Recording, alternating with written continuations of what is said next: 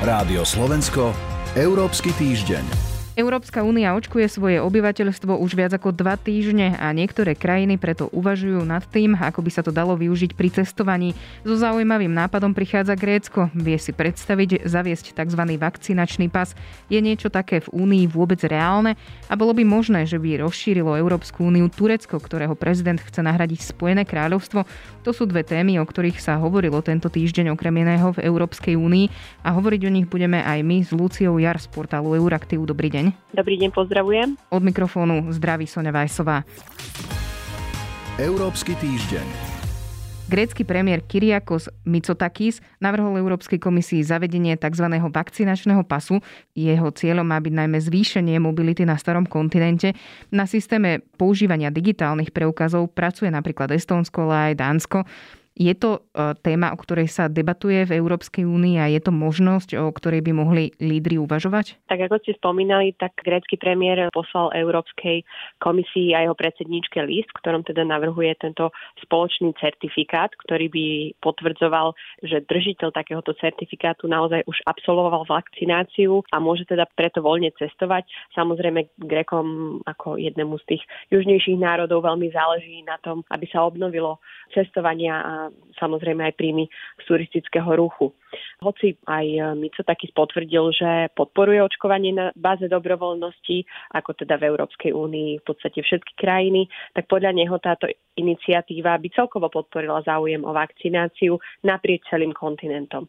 Debatuje sa o tom samozrejme, a to už dlhšie. E, certifikáty sa ako návrh v podstate objavili už e, v Európskej vakcinačnej stratégii, ktorá bola predstavená začiatkom decembra, ale tie návrhy samozrejme sú, alebo tie nápady sú samozrejme oveľa staršie. No a keď sa pozrieme na tie krajiny, ktoré sú neúplne tak nadšené z takéhoto nápadu, tak uh, nechal sa počuť napríklad rumunský prezident Johannis, ktorý uh, takýto návrh odmieta a hovorí, že, že certifikáty by ako keby rozdelili Európanov um, možno na také dve kasty. A pomerne skeptickí sú napríklad aj Francúzi. Písal o tom napríklad aj bruselský portál Politico, ktorý konštatoval, že by to mohlo naraziť na odpor viacerých štátov. Korešpondovali by teda tie očkovacie preukazy alebo vakcinačné pasy s európskym právom a má to teda možno aj okrem Grécka aj nejakých iných zástancov alebo nejaké iné plusy? V podstate už niektoré krajiny, ako ste ešte v tej prvej časti spomínali, začínajú byť už aktívne. Okrem spomínaného Estónska a Dánska e, začína QR kódy e, využívať Poľsko. Cyprus bola prvá krajina, ktorá zrušila povinnosť karantény, ak sa prinesie výsledok potvrdenia o absolvovaní PCR testu, ak sa prinesie nejaké potvrdenie o tom, že osoba bola zaočkovaná. Čiže nejaké individuálne aktivity už e, sú, avšak nie je to nejaké celoplošné. A problémom v Únii je jednak tá časť o ochrane súkromia, o ktorej sa častokrát aj v tejto relácii rozprávame, ale na druhej strane môže byť problémom aj akési rozdeľovanie na základe zdravotného statusu, čo má byť ako keby v protiklade so základnými právami Európanov. Ale určite tá debata, ktorá bude e, pravdepodobne najskôr na plánovanom samite 21. januára, kde sa stretnú teda európsky lídry, sa bude hovoriť o tom, že samozrejme sloboda e, ide ruka v ruke so zodpovednosťou a ak nezaočkovaná osoba z vlastného rozhodnutia sa rozhodne ohroziť populáciu, ktorá sa napríklad nemôže dať zaočkovať, tak vstupuje do ich slobody. A to samozrejme je, ako som hovorila, otázkou zodpovednosti a o tom všetkom teda sa bude aj naďalej diskutovať aj na pôde e, Európskej rady a v rámci Európskej únie. Európsky týždeň. Turecký prezident Recep Tayyip Erdoğan povedal, že je pripravený napraviť vzťahy s Európskou úniou a jeho krajina sa nevzdala cieľa vstúpiť do únie. Na druhej strane ale napríklad existuje stále spor s Gréckom o ťažbu v Stredozemnom mori. Nie sú to teda potom len také vyhlásenia na oko?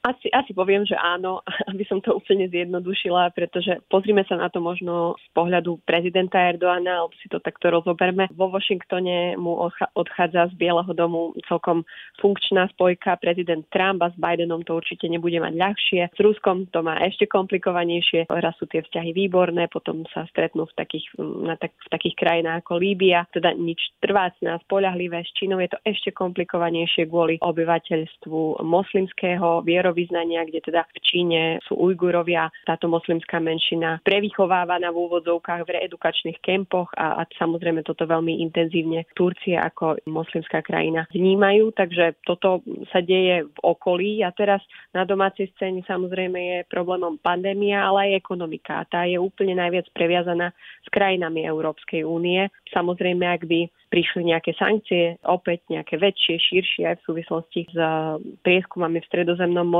tak tie by mohli opäť e, zraziť Turecko ešte viac na kolená, ako teraz je. Čiže ide o také politické vyhlásenia, ale asi by som si z nich veľmi ťažkú hlavu zatiaľ nerobila. Ono to asi pravdepodobne nie je ani veľmi reálne, že by Európska únia možno mala záujem o to, aby Turecko vstúpilo do jej bloku. Ale čo by sa muselo stať, aby Brusel teda opäť začal rokovať s Ankarou, pretože v minulosti už e, rôzne rokovania prebiehali, ale tie potom sa zastavili.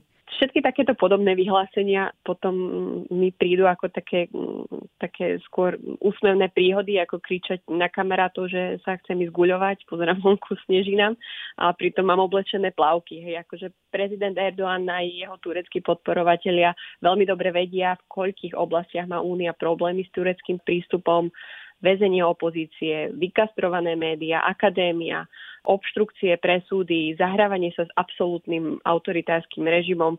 Turecká cesta do EÚ je naozaj veľmi zarúbaná až tak, že, že podobné vyhlásenia zo strany Ankary vyznievajú viac cynicky ako akokoľvek inak. A naozaj Ankara vie veľmi dobre, čo od nej Európska únia požaduje a kým sa aspoň minimálne kroky v týchto oblastiach neudejú, tak žiadne diskusie pravdepodobne neprebehnú. Dá sa asi povedať, že pokiaľ bude turecký prezident Recep Tayyip Erdoğan pri moci, tak Turecko sa k Európskej únii nepriblíži? Európska únia, hlavne niektoré krajiny, povedzme si otvorene napríklad Nemecko, e, stále ešte dúfajú, že, že aj tento prezident sa ako keby tak trochu zmení a možno otočí v niektorých aspoň oblastiach. Možno bude perspektíva aj v tomto roku, pretože z jeho kabinetu odišiel jeho zať, ktorý bol ministrom hospodárstva.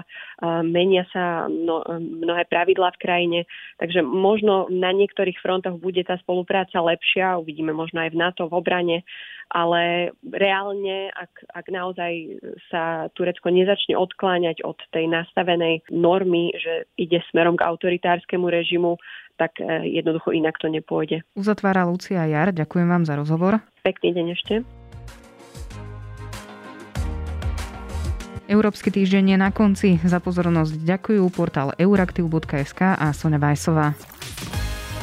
Rádio Slovensko, Európsky týždeň.